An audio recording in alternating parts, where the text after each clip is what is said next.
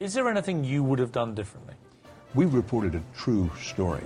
Our colleague Brian Williams is back in Kuwait City tonight after a close call in the skies over Iraq. Controversial Supreme Court nominee Brett Kavanaugh and questions about Kavanaugh's drinking in the past.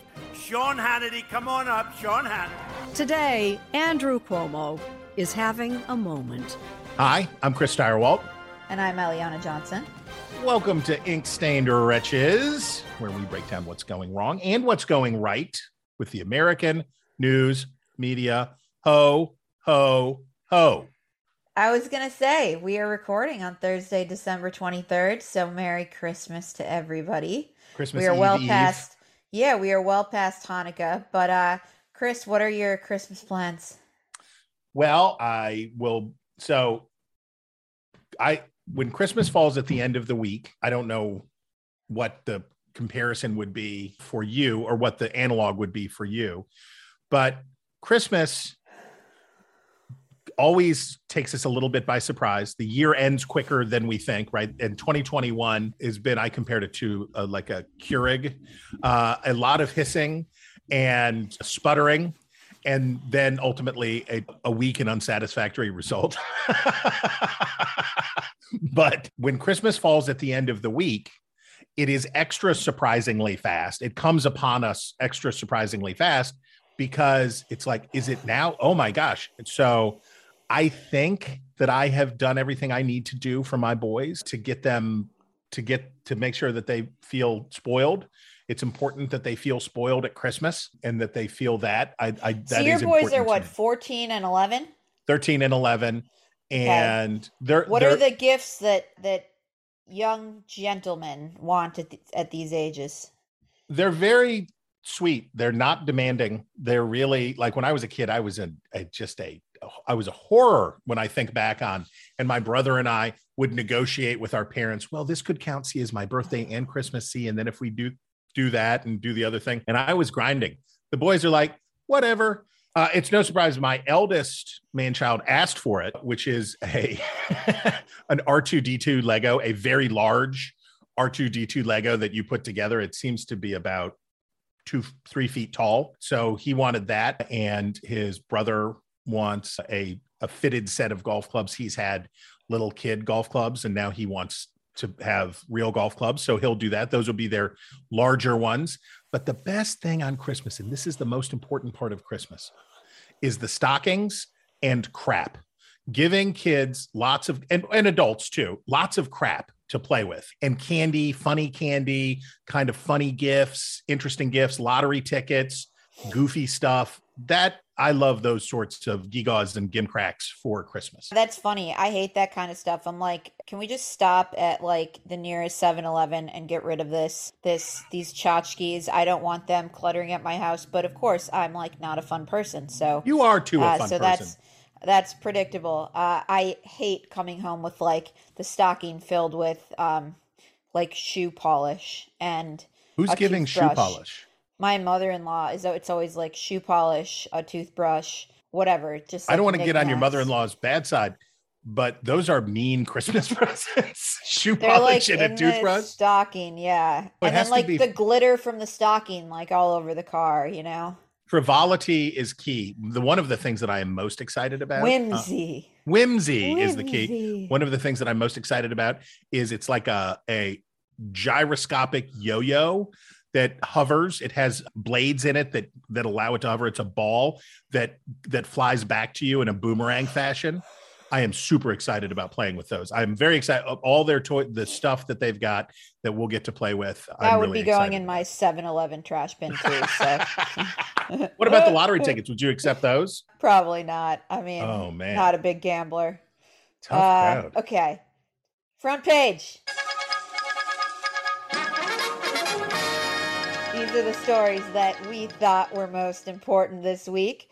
Chris, we are now coming up on, I mean, this is like an old story now. Manchin Palooza. So, So Joe much. Manchin, this was like, he like kicked the White House well after he pinned them to the ground by not only did he announce he was a no vote on the Build Back Better uh, social infrastructure plan, but he went on Fox News to do it. So the coverage of Maverick Joe Manchin's announcement was amusing to me in so many ways because I think the closest uh, parallel we have in recent history is John McCain's thumbs down I wrote a whole on piece Obamacare about that. yes. repeal repeal on the Senate floor, which was argu- arguably like a bigger insult to his own party because he waited until the legislation was up for a vote. He went on the floor of the Senate. He gave a, a photo op, the thumbs down, which uh, which uh, will not be forgotten anytime soon. But Manchin,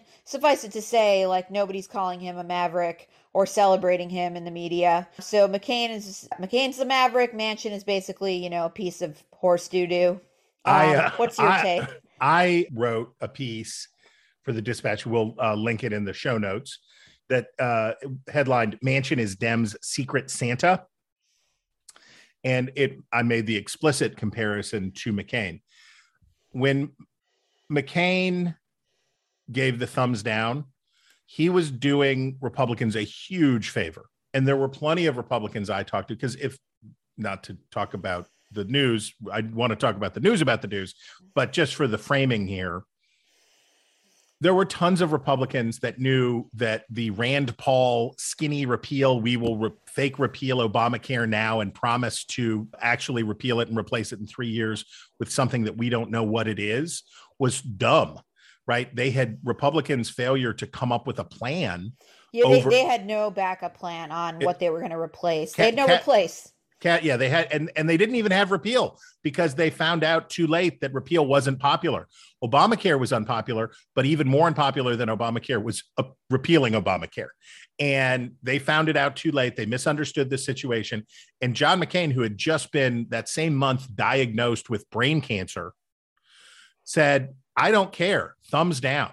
And he got them out of a jam, and they were able to go on and pass the tax cut, which worked for them, and da da da da da. So he did them a favor and it allowed those senators who wanted to vote against but couldn't face primary voters having voted against it to say oh that john mccain he's so bad manchin has done the same thing here the democrats painted themselves into a corner on the dumb build back better which was a ill it was ill conceived and poorly executed Okay, Chris, Uh, this is your analysis. This is your correct analysis, but you would not know this from the media coverage. Like you're reading the New York Right. Times, you're not reading Joe Manchin pulls Dems back from the brink. Joe Manchin saves Democrats' electoral prospects. and I know why. Well, number number one, because there is a uh, because of a partisan bias, but there's another reason, which is the war on both sidesism in the press. That is to say that there are some positions that are not legitimate and there aren't really other sides to the question, has decided that there is not a discussion to be had about climate change. There's just nothing to be said about climate change. Where it, it is an, it, the, it is a urgent existential threat for humankind and the talk around it is so loose and so reckless and that so joe manchin was depicted in the coverage here not as a cagey politician angling for more power and advantage for his home state sometimes he was. That's not fair. Sometimes that was the case. But using climate change and the the religious component of climate change coverage that he was an enemy of all human life and it was hysterical and ridiculous The best example, and I'll I'll let you talk about the New York Times piece, but Sam Stein, Politico's White House editor, tweeted, you know, 30 seconds after the announcement, a lot to process on the Manchin news, but from a substantive standpoint, it's just objectively devastating for the planet. The last best chance at climate change legislation is gone. what We need like some special music for for this tweet. I think It's it's sad trombone. Just It- objectively devastating for the planet. well and also the last best chance at climate change legislation is gone. Till when? For how? For what? How about how, tell me how. Joe manchin voting for i forget how much it was but it was several hundred billion dollars. I think it was three or four hundred billion dollars. Le- by the way less than the amount that would be given as salt tax breaks right the amount of money that was for green energy was when I saw it, less than the amount that was going to be given away in tax breaks to high income residents of big cities and suburb wealthy suburbs. How eh. spending $500 billion or whatever on batteries and solar panels, the absence is devastating for the planet, or that somehow this is the last best chance at that that was the best chance for saving the planet. That's preposterous. And I saw you shared the tweet with me, and then I looked at the replies, and he was def- he defended it like don't you see don't you see people he did not even in hindsight and it's hard to do did not even in hindsight say yeah i got a little carried away And my favorite is the efforts the the efforts to create neutral seeming press coverage advances a storyline that Manchin, you know, Occam's razor is Manchin is doing these things because he's representing his constituents. But no, like let's complicate the narrative. It's actually venality. It's actually personal interest, and that's a New York Times story that uh, that you flagged for me. yeah the the quote from the times piece uh, west virginia coal gas coal and gas and policies designed to stop their burning have always had a special place in mr manchin politics true a Manchin family owned business has made a small fortune from selling waste coal from abandoned mines to a heavily polluting power plant in the, in the state. The blind trust in which Mr. Manchin in- insists lie held between, or I'm sorry, in which Mr. Manchin's interests lie, held between $500,000 and $1 million last year, according to his most recent disclosure form. There it Now- is. It's all you need to know about the no vote. But think about this: a the value of this thing that is a family trust is worth between five hundred thousand dollars and a million dollars. That is a lot of money to have at once, but that's not the money that he has. That's how much it's worth, and that he is doing this for that is preposterous. He's doing it because it's made him the most powerful United States senator. That's why he does it because it makes him powerful. He does it And he would it, like to be reelected.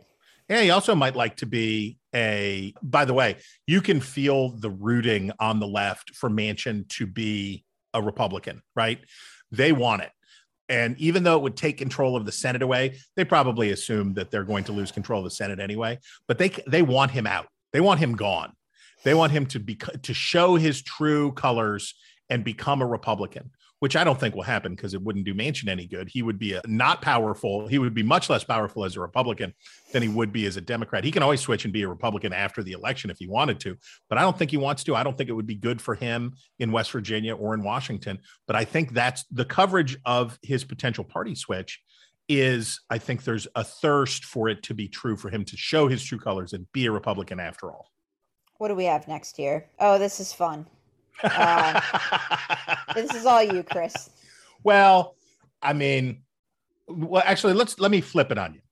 Okay. The, the logical next story is where Manchin made his announcement was on, as you said, Fox News.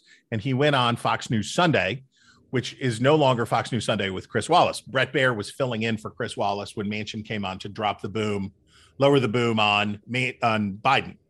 And it was a, a very good. They they had very short notice on Wallace. He was uh, that was a he he um, he nuked him, and Well, he did. He did to Fox News what manchin did to the did to, White to House. Biden. Right. Like- so so they had to they had to bring brother Bear in uh to to do it for a week and got a great thing. They got Manchin, they they made news, and Manchin, of course, made the objectively correct choice in where to announce it because it's much more watched in West Virginia than the others. So this was this was good. But now the question is who will replace Chris Wallace? And as you say, do does it matter? Does it matter? Not really. No. I I think the Sunday shows, the truth about the Sunday shows is Yeah, I was going to say nothing about Fox. I just don't think that they matter anymore. Like network television doesn't really matter. They don't drive news the way they used to. Um, you know, who cares? Sunday shows were important at a time when you couldn't get enough political talking heads. Now you can get all the talking heads you want day and night, night and day, 24 hours a day on the internet, on cable news. So Sunday shows were important when they were rare. Now everybody does it. You can get it everywhere. It's sort of, it's sort of like Playboy used to be titillating. Now we swim through an ocean of pornography in America, and Playboy is basically bankrupt. So Sunday shows are to uh, Sunday shows are to interviews as Playboy was to pornography, and that is all true. But it's also a directional indicator for a network. These are choices. It's sort of like Oscar bait. Nobody cares about the Oscars anymore, but uh, studios want to win Oscars and they want to point in that direction. And especially with a high profile departure like Wallace, who they choose will be an important directional indicator for the network. So, So who should it be? Okay, I was going to ask you, like, I mean, you're the insider. Who are the options? Well, I don't know, it, and it will depend on what they want to do. They could make it mega mega, right? They could say because Chris Wallace was was very negative from a lot of core Fox viewers, so maybe they want to give him something. Maybe they want to give him more red meat. I think Dana Perino, and I know I'm biased because she is a dear friend of mine, but I think she would be great, great, great for the gig. I think you could put Bill Hemmer her partner in that gig, uh, Jillian Turner. I mean, I could come up with a list of people on the news side who could do it. I doubt Bret Baier wants to give up his six o'clock show to do a weekly show. But I would, of course, for Fox, pick a serious journalist, a person who wants to do a good job and to show that the brain drain that we've seen this year is not going to continue. I think it would be a good time to plant a flag and say that we're serious and that we have a serious journalist and we're going to do this. Any bets? I mean, I think they might split the difference and take John Roberts. I don't know who. I don't. Why know is that splitting the difference? Well, because he puts a little more sizzle in the in the in the sauce. Uh, he he he he knows how to. He he puts he puts a little more crackle on there than some of the other guys, but still has a long history. Is credible. His his years as a White House reporter and all that stuff. So that could be it. I don't I don't know. And certainly if they pick Roberts, that would be saying this is a news product. Some people have talked about Brit Hume, which I think is would be directionally wrong because you'd want to have a young person, you know. I was going to say, I mean, I like Brit Fine and everything. To me, that's just like we have nowhere to go but back. Uh, yeah, that that's that's how that would that's how that would feel. Kind of Uh, and- yeah, yeah, yeah, yeah, yeah. Maybe it'll be Jesse Watters. Speaking of which, go, go.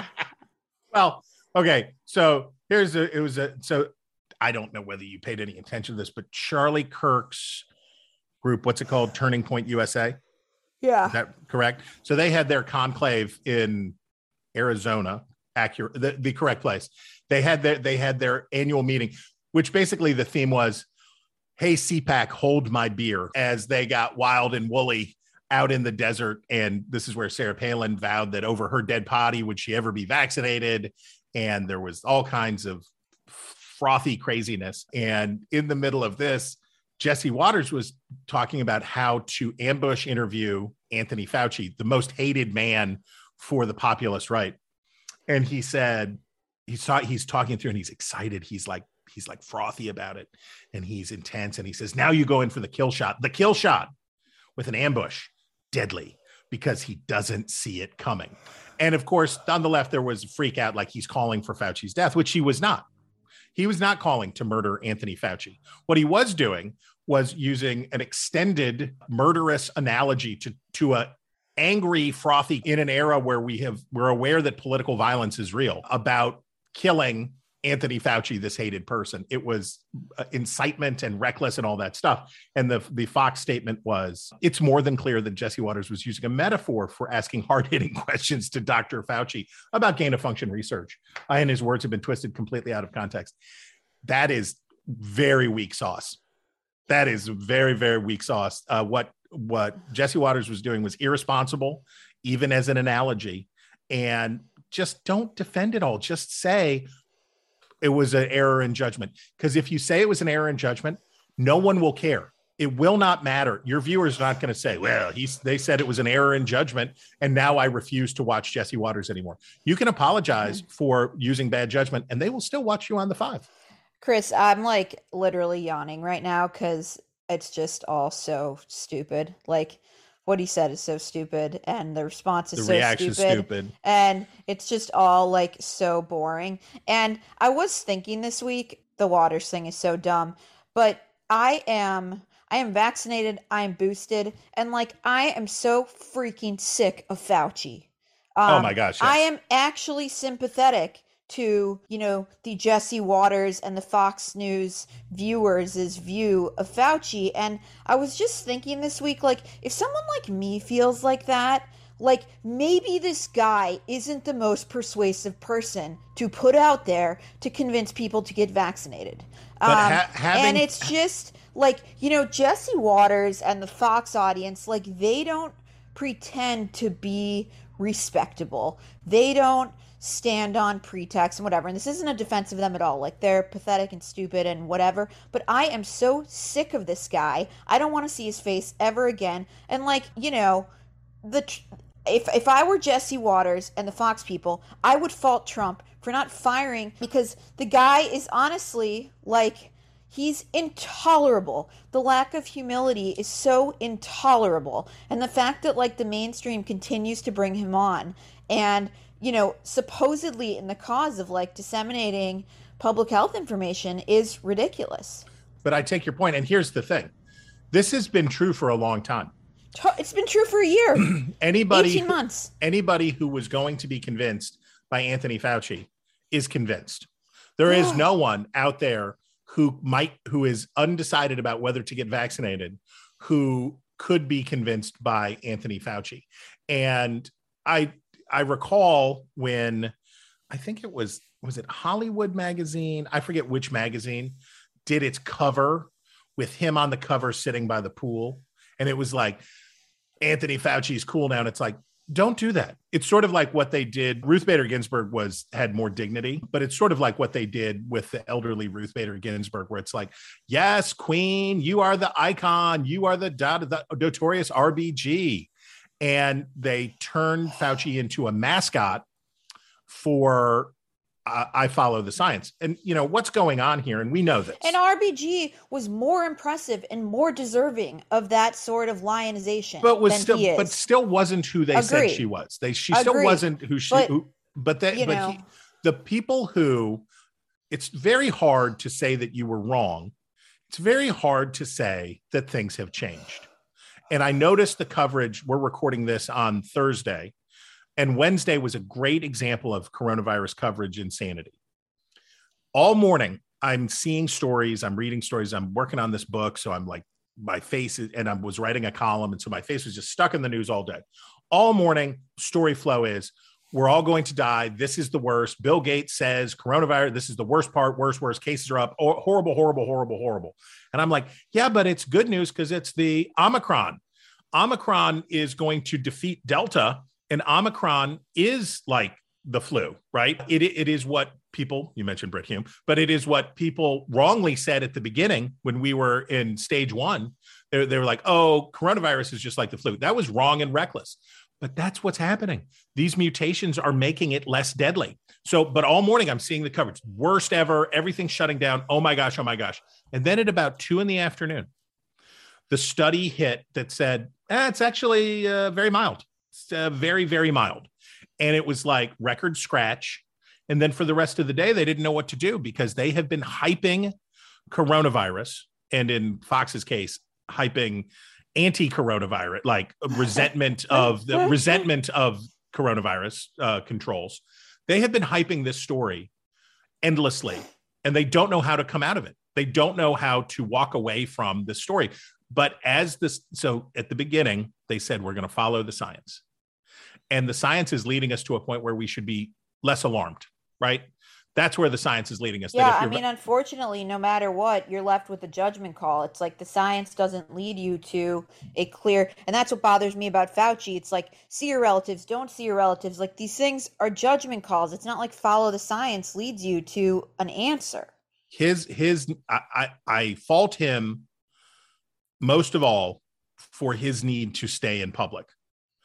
A- Totally. A, per, a person of more humility would have realized at a certain point, I'm not actually helping here. I'm Totally. gonna I'm gonna pass on this interview. And it, it And when he goes on- you think maybe the result he claims to be seeking isn't actually the you know I'm sure. I- here. Look, it's very hard. It's very hard to come to terms with the fact that you're not helping, right? And he wants to help. I'm sure he wants to help. I'm sure he wants to do a good thing.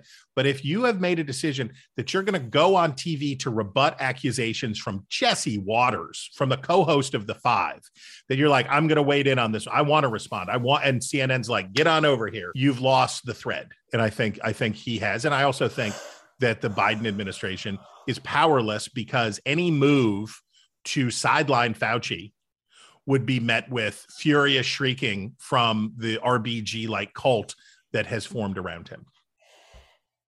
Chris, we're late to this next item because this is from a December 12th. So we're like 10 days late to this. It's the Um, Christmas show. but yes. Take it easy on Uh, yourself. yeah. wow, we were. I was animated with such holiday spirit in my last item in my approach to Fauci and and Jesse Watters and everyone else. But uh, but the San Francisco Chronicle did this amazing article about Kamala Harris. The headline of which is.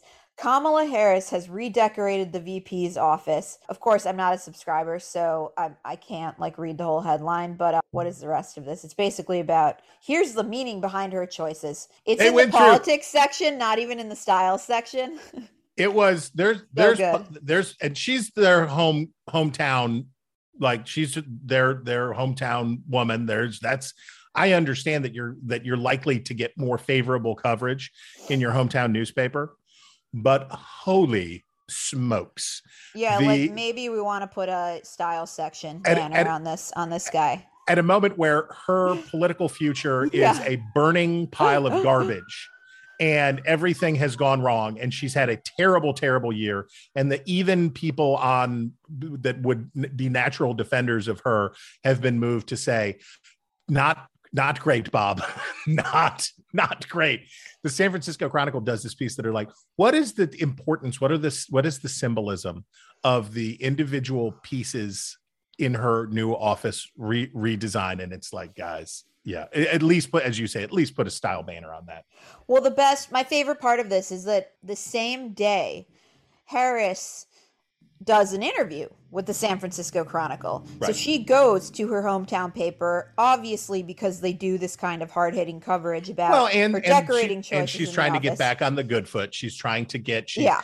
she's trying she's trying to to reclaim her image So the headline is as follows One year in, Kamala Harris says she won't be distracted by, quote, ridiculous headlines. I mean, good to know that if you want to be president, you just will not let the bad press coverage distract you. But the example that she carps about of the ridiculous headlines was an intentionally ridiculous and trolly Washington Free Beacon article, which No clearly way. got under her skin. What was I, I just thought it was so funny. So Kamala goes to Paris and she stops at an expensive cookware shop. And we will link the piece in the show notes, but the beacon calls up the French cookware shop and says, What did she buy? And we run a piece in, with the headline in all caps exclusive. Kamala Harris bought $375 pot on Paris trip. Subheadline Spending spree at French boutique comes as U.S. families fret over cost of Thanksgiving dinner. Um, she took it very seriously Much, very yeah. much tongue in cheek and very much intended to get under her skin. And I'm just And so succeeded. glad. I'm so glad she's clearly not letting these things distract her. I.e., bother like, at all. Obviously, she's being distracted about things, these things, and spending time complaining about them. It brought me so much pleasure because, of course, like we live to bother these people. And I did think it was funny. Like, I, I wish the coverage would have noted that, like, this is what she's being distracted by as she says she, as she vows not to be distracted by it.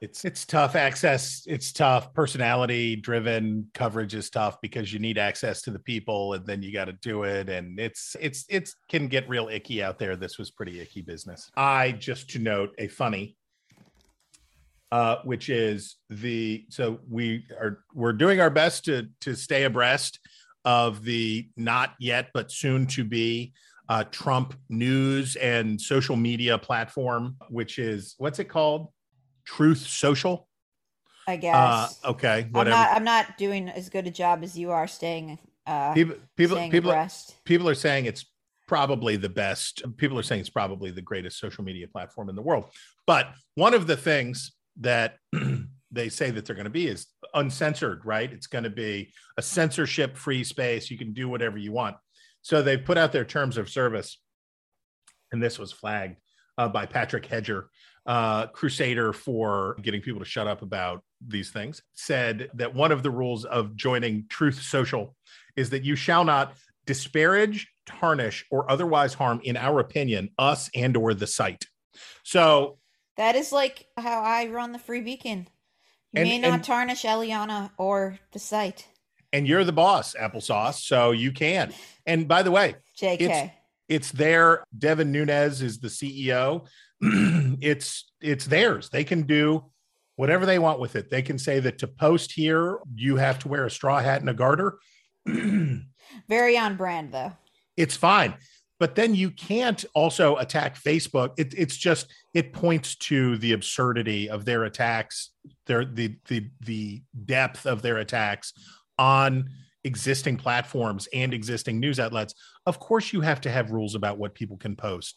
And there and the and the rule that they put forward is not even about stopping misinformation or anything else. You can't be mean to us. You can't come on our site and say things we don't like. Is the ultimate if you if you call that censorship and i don't that would be the that would be the most robust kind you can't say bad things about me is the is is a terrible kind of censorship I mean, it's just so it's totally on brand. Chris, you loved Ben Smith's interview with Brandon of Let's Go Brandon fame.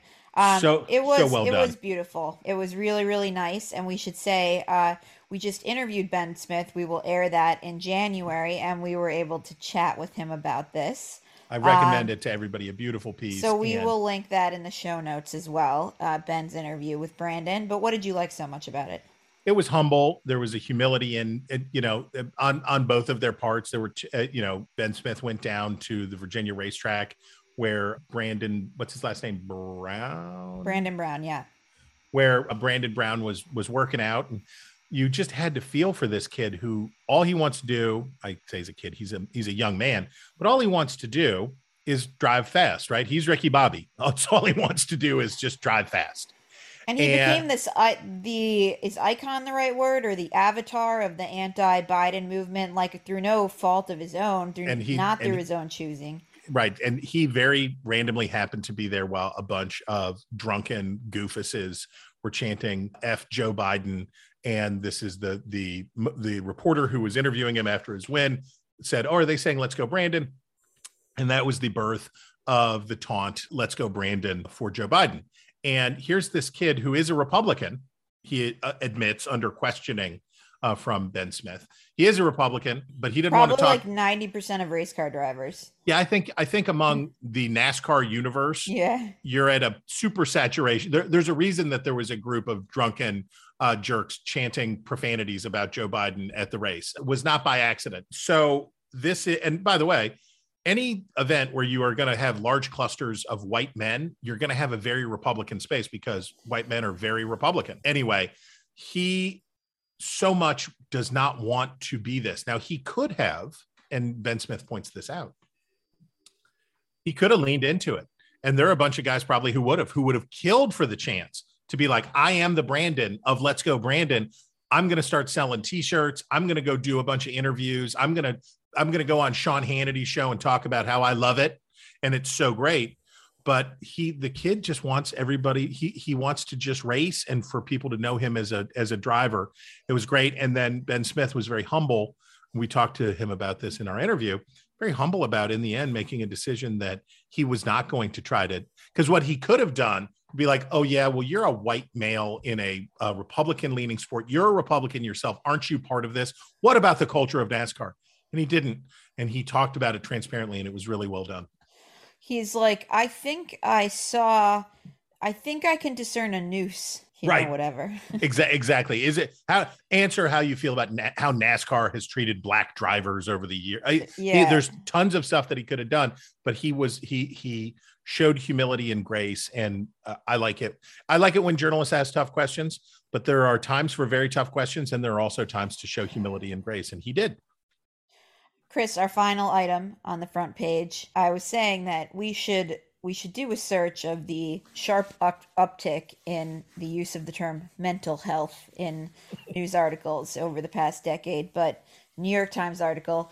another surge in the virus has colleges fearing a mental health crisis. So, we just what this New York Times piece leaves unanswered is how this compares to the mental health crisis at Yale brought on by daylight savings time. Daylight savings time. yes that's right the, the, the greatest the greatest article we know of the 2021 uh, uh, on yale students struggling with daylight savings time but the COVID college mental health crisis written up in the Times. This is a, a piece. Anemona Hartocollis writes this piece about, and she does it at WVU, or she writes about WVU in the lead, West Virginia University. Let's go Mountaineers about a suicide threat letter found in a men's bathroom, embellished with illustrations and poetry.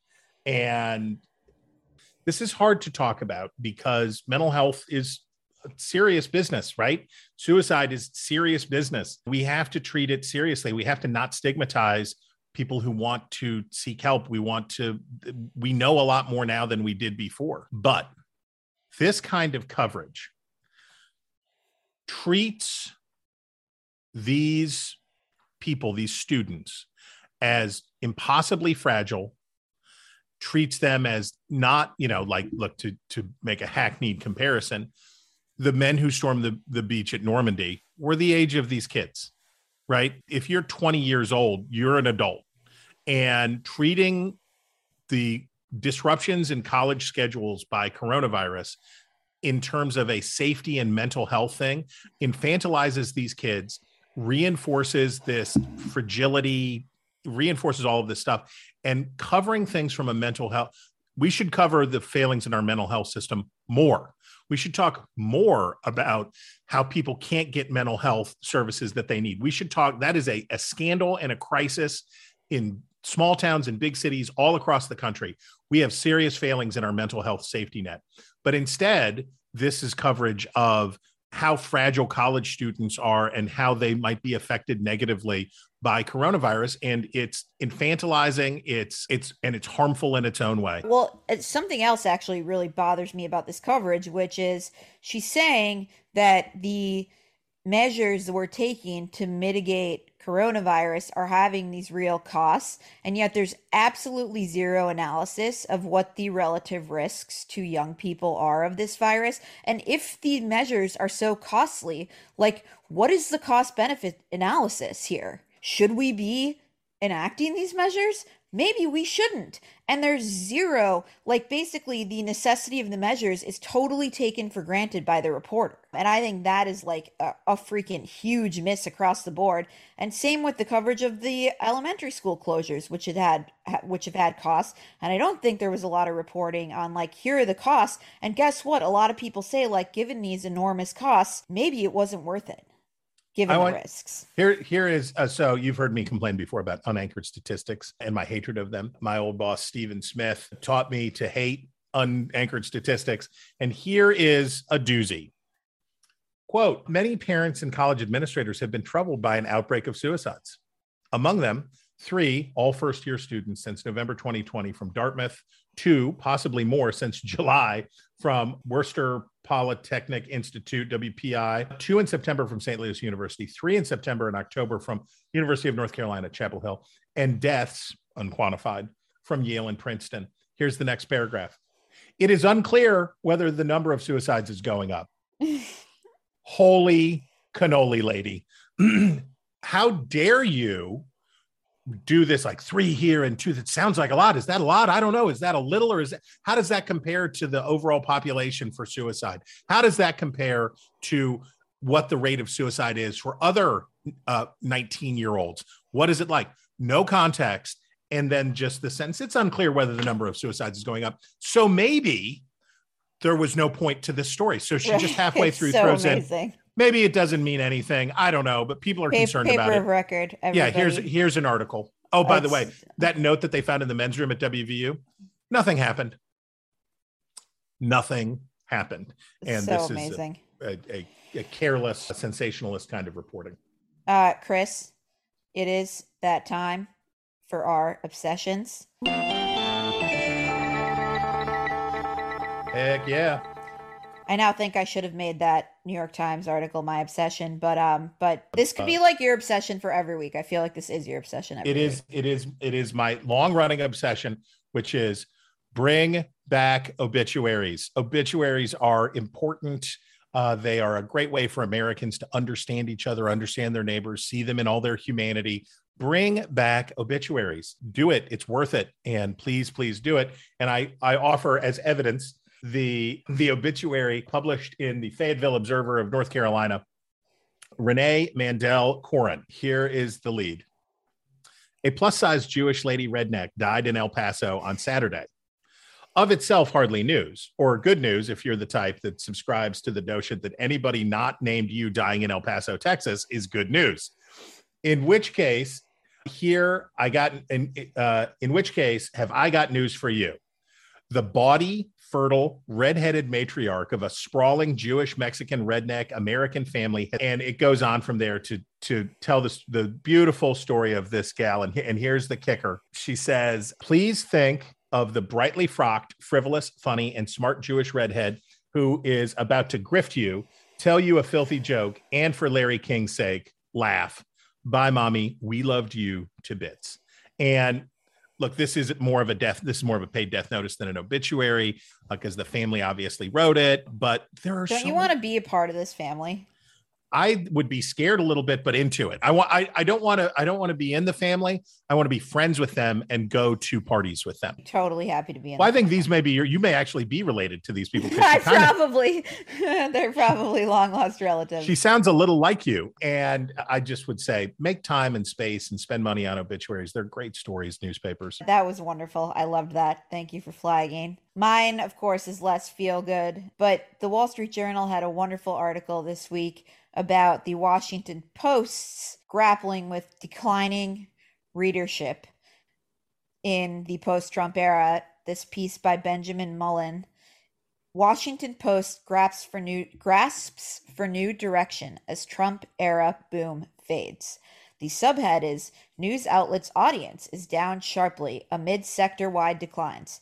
Subscription growth has stagnated as readers look beyond politics. Chris, I would say this is a testament to this this like affirms your taste because every week you're here complaining about Washington Washington Post coverage and apparently your views are widely shared, but it struck me as like, you know, putting data on what we all know. But I loved, okay, so the story starts top Washington Post officials gathered last week and discussed how to respond to a major problem the news outlet is facing a sharp decline in online readership. Executive editor Sally Buzbee said she was struck by a presentation showing that in one stretch of 2019, nearly all of the 50 most popular articles on the Post homepage were related to politics, whereas in the same period of 2021, just three of the top 10 were related to politics. This is the best part. It's so hilarious. Ms. Buzbee weighed in with her conclusion. I mean, this woman, I mean, must be a freaking genius.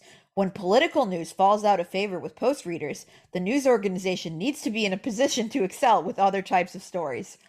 Chris, I mean, this woman like uniquely equipped to tackle this challenge. Um, but it is so interesting. They clearly like are not well positioned to fill this gap, and and uh, people aren't as interested in politics.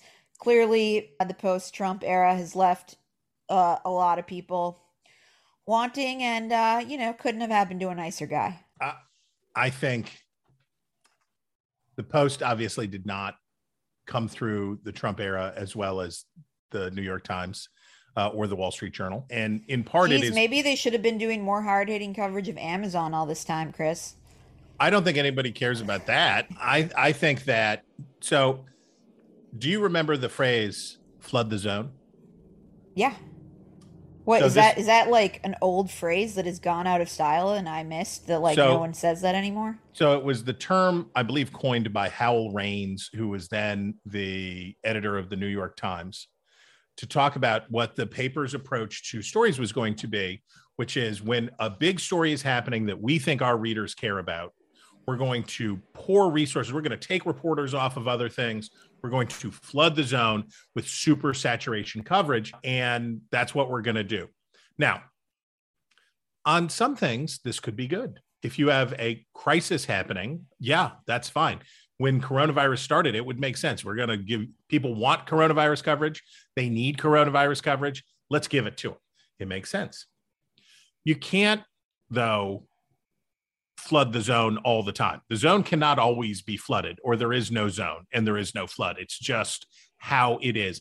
If everything is an 11 on the scale, nothing is an 11, right? Because it's just, it just becomes one tone of hysterical ridiculousness. And we remember when CNN went all in on the missing Malaysian jetliner. Remember that? There's there's and the a great poop cruise. Remember the poop yeah the poop cruise? cruise. Well, I, I will say I enjoyed the coverage of people uh, having diarrheal experiences in their luggage was darkly funny. Uh, if you've ever if you've ever had to poop in your toomey, uh, that's not a good that's not a great day. But their cover it the, they they embraced flooding the zone. You want you want you care about this airliner? We're gonna just super saturate it. So the Post tried the same thing with Trump, and they they gave their hokey little, their corny little democracy self serious democracy dies in darkness tag, and they went in on Trump coverage in the way that CNN did, uh, the way that certainly MSNBC did, where it was you know resistance HQ and Trump, Trump, Trump, Trump, Trump all of the time, and guess what happens when you know Donald Trump was right. Without Trump, there's a you know what are these what are they going to talk about? And I you know give Buzbee a break. She's saying something to an audience that she wants them to hear. She's not expressing a revelation. She's saying to them like, "Hey guys, we've got to not flood the zone all the time." We've got to have other, and the Post does have great coverage, and there is stuff at the Post that's really good, but their business model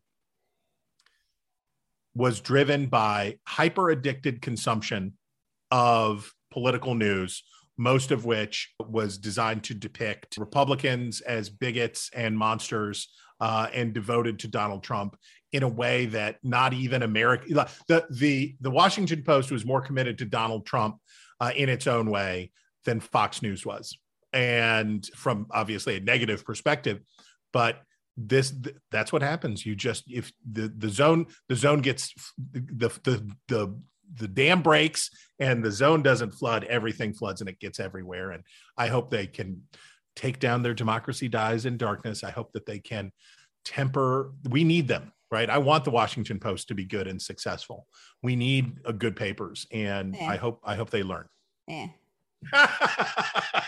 Yeah. Well, that's a good transition to Chris's favorite time of the week. Where, unlike what I just said, I am forced to say something nice. But Chris, you are going to lead by example. Well, I just I want to give a, a shout out here to the great Scott McCartney, who for 20 years has been the travel writer for the Wall Street Journal. We'll link the piece. Uh, the headline Grilling CEOs Dancing to Australia. He did it all from the middle seat, and he wrote the middle seat column for two decades at the Wall Street Journal, where they also have the greatest autumn. I'm drawing a blank on his name right now, but their their auto writer is also the best in the biz. Uh, but McCartney is good. He was a reader advocate.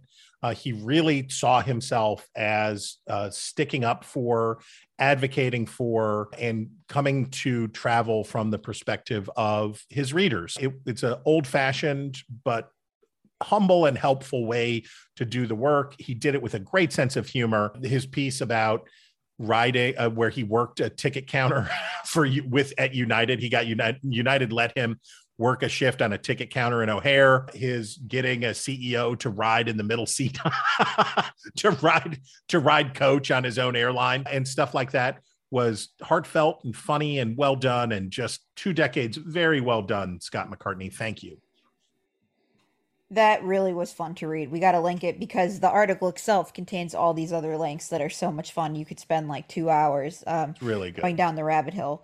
Mine uh, was an article that Chris actually flagged. It is so awesome. The headline is "Why I Wear Capes" (parentheses) and other men should too. It is amazing, and the picture is of a man wearing a cape by the designer Celine, um, of which I am actually a great fan, but not of this man cape. And it's a great article, but do not, if you are a man or a woman, actually, like, oh a Um, woman can wear anything I don't know. you could pull off a Uh, cape This is a very pictures worth a thousand words kind of thing. well certainly um, go to the go to the link and see Charlie Porter uh yeah, in, you gotta see his this capes guy. You gotta see this guy wearing points. wearing a cape. And But- the and then the article starts I have a psychological block with capes. This is a bro- problem because I am also a huge fan of capes. I own 4 of them. Two were recently brought from from Celine and John Skelton. Blah blah blah. and then it announces that capes for men are having a moment, which I don't know. Little but, did you like, know. Definitely, definitely, this is like news you can use, men.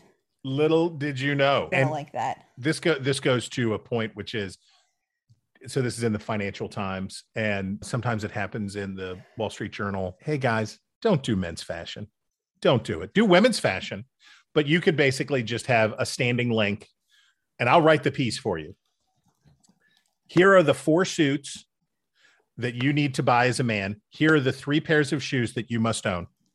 And don't change it. Don't change it. Don't ch- men's men's fashion writing now there are people like there are men who like wear Tom Ford and who are fashionistas and they're into it. And I get it. Like I get that part. These are business publications. Men like me who read these things, we are not going to go buy a cape, right? We are most definitely not going to go buy a cape. And like just stop with the men's fashion writing people just at the business as business Really? pubs. Yes. You don't want that article to exist, even if you're not going to buy a cape. I mean, I want it to How exist, but only to mock it. I want it to exist, but only That's to a mock. great reason. That's and see, this is how we always come to the last segment differently. I, I I want to sincerely praise, and sometimes you may do be doing the opposite. That is all the time we have left for the news about the news. If And- you have any strong feelings about men in capes or any cape spottings that you want to alert us to, please email us at wretches at nebulouspodcast.com. That's wretches at nebulouspodcast.com.